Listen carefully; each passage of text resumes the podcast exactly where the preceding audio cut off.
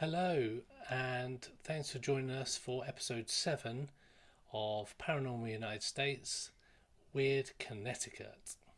Yeah, so for this episode, we are going to look at the Norwich State Hospital, which is in Preston, Connecticut. And this started life as the actually called the Norwich State Hospital for the Criminally Insane when it opened in 1903, but it later changed its actual name to just a Norwich State Hospital.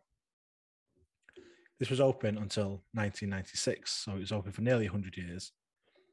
It started out as just a single building with a handful of residents, while gradually growing bigger and bigger, with more buildings being added until at its peak, it was a self sustaining village. It grew its own food, had its own buildings, it had a bowling alley, theatre, a host of other premises to improve the life of some of those that actually lived in the building and the other buildings that popped up. So what they did was, as more residents came, they just kept building more buildings. More residents came, just kept building more buildings. At its peak, it had grown to over three thousand residents, Oh. uh, which is quite a lot of Yeah. um, what you what they would call insane people uh, living in there. And obviously, all the staff, lots, most of the staff lived on the premises as well. So you had the staff quarters, the staff buildings, obviously all the doctors' rooms and everything else. So it was a massive, massive complex, over forty buildings. I think it was like nine hundred acres or something. And on the video version here, you can see it's like a layout of the actual plans. Wow. That's like a small village. Yeah, it was pretty much was a village. Uh, it was massive, and it held mostly psychiatric patients. Um, some of the worst of the worst type of people. Uh, were staying there. Like obviously, murderers and serial killers, and people that done some nasty, nasty stuff, like you would expect in this type of place. But they also had later later on they had uh, TB patients there, tuberculosis for a while in the 1930s. Uh, had people that had, were chemically addicted, so people to, to drugs and other other addictions staying there as well. And even some just older people Oh, were just just stuck there as well. so it, uh, it had a wide range of uh, stuff going on there. Uh, but like as with many of these hospitals of this type, especially back in the like the turn of the 20th century, not much was known about like these mental health conditions and these disorders. Uh, so the treatment uh, wasn't very nice, to put it um, nicely, I guess, because they didn't know how to treat him and didn't have like the drugs that they have available today to help deal with like psychosis and things like this. And so they would use treatments like being mechanically restrained, electric shock treatment, lobotomies. wow. Um, and as you'd expect, there's a lot of deaths uh, from these medical treatments, uh, and deaths in general as well, just from accidents. Because there's three thousand people just in residence living there. Mhm. There's all sorts of things going on. Quite a lot of people did die, and that they were, the patients were also systematically subjected to all sorts of abuse, from physical and sexual abuse, to being starved, confined in spaces, left on their own for days, packed in ice. They're basically tortured. Wow. Um, I think a lot of the time, a lot of these places, that sort of stuff went on, and there's not really much records to show who was there or Mhm. sort of how they were treated. It's just messed up, really. One of the lesser known things, it also took part in eugenics, uh, which is controlled human procreating. So they would forcibly sterilize those that they judged to be mentally or psychologically ill so that they couldn't reproduce and make more ill people. Mhm. Um, and in total, nearly 600 people were sterilized at the hospital, Wow. which is one of the, I think it's the second largest figure uh, for a single hospital to have sterilized that many people. And most of them was against the will as well. I can imagine so. So uh, they used to do uh, vasectomies and all sorts just to stop them being able to reproduce. Wow. When it came to the closure, it happened pretty quickly. They'd been moving residents out for a while, but when the closure came, it just it's basically like everyone just upped and left. They came and just said, "Right, you're closed, just go." Equipment was left, medical equipment was left, drugs were left, some pretty strong drugs were just left, medical records are left, everything was just left. even some of the patients, allegedly. Okay. Um, so that hadn't been farmed out to other hospitals. It was literally that quick. They just left, and like when people had broken into sort of the the property in the years after it had been closed in the first couple of years, some of the old patients were still there. So obviously they'd been institutionalized, and even the ones that had been took to other places or just let out back into society without any sort of de-institutionalization didn't know how to live, had no money, nowhere to go, didn't know any other way of life. So they made their way back to the hospital, Oh, wow. broke in, and just started squatting there because it was all they knew.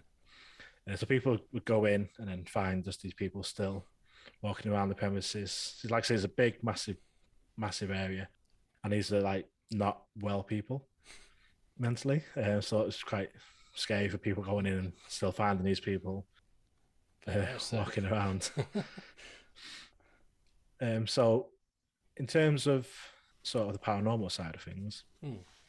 uh, obviously, an old building, lots of negative energy there, lots of deaths.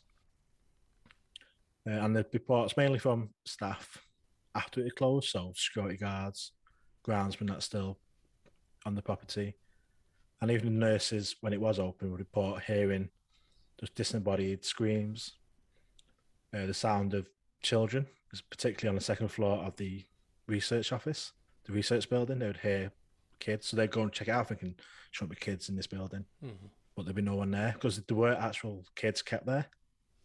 And there's, Okay. there's been there's pictures from like the 1950s where there's adults and child boys being kept there as well, uh, being kept together by the looks of it. Uh, so kids have been heard in the research lab and in the tunnel. So obviously there's lots of lots and lots of buildings on the property. So they built tunnels so they could easily get like a group of patients to another area quite quickly. And also move equipment and stuff that way as well. So in the tunnels, uh, there's been quite a lot of things being seen, shadows being seen, screams being heard, and basically like sounds of anguish being heard. And that's quite a creepy Yeah. quite a creepy place. Uh, there's the morgue, as you expect.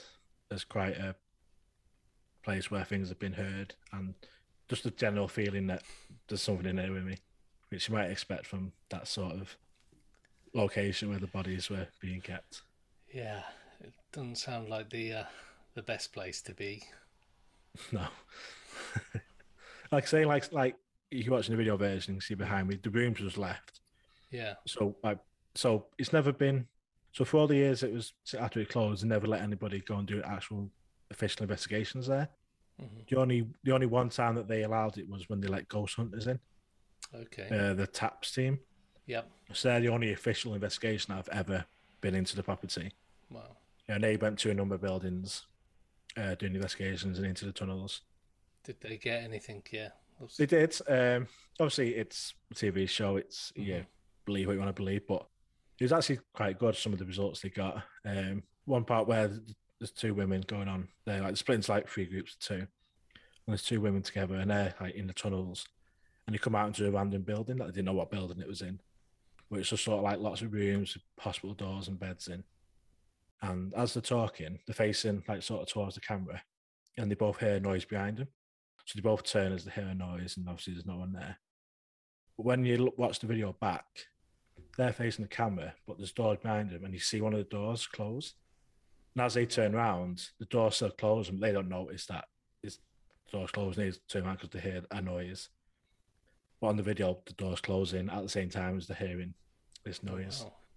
wow. Um, and in the, things in the research lab, on one of the floors near the stairways, they're the first sort of team went up there, and it was they both saw what looked like a light and sort of heard like footsteps near the stairwell, and they both saw like a black mass about three foot high, sort of move across from left to right Oh, down wow. down the corridor.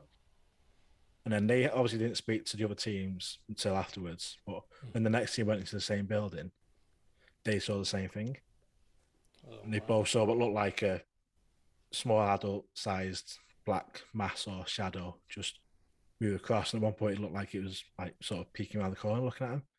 And then obviously they went there and there's there's nothing there. There's no way it could have been anybody just that else has sneaked in because they were on the stairwell and they would have heard like someone else on the stairwell. Yeah. So it's quite weird that they both teams separate to each other saw the same thing in the same space. That's insane. Uh, so yeah, so that's uh, like I say, decent bit of evidence for the. You got a cam- the door moving on Mhm. the camera.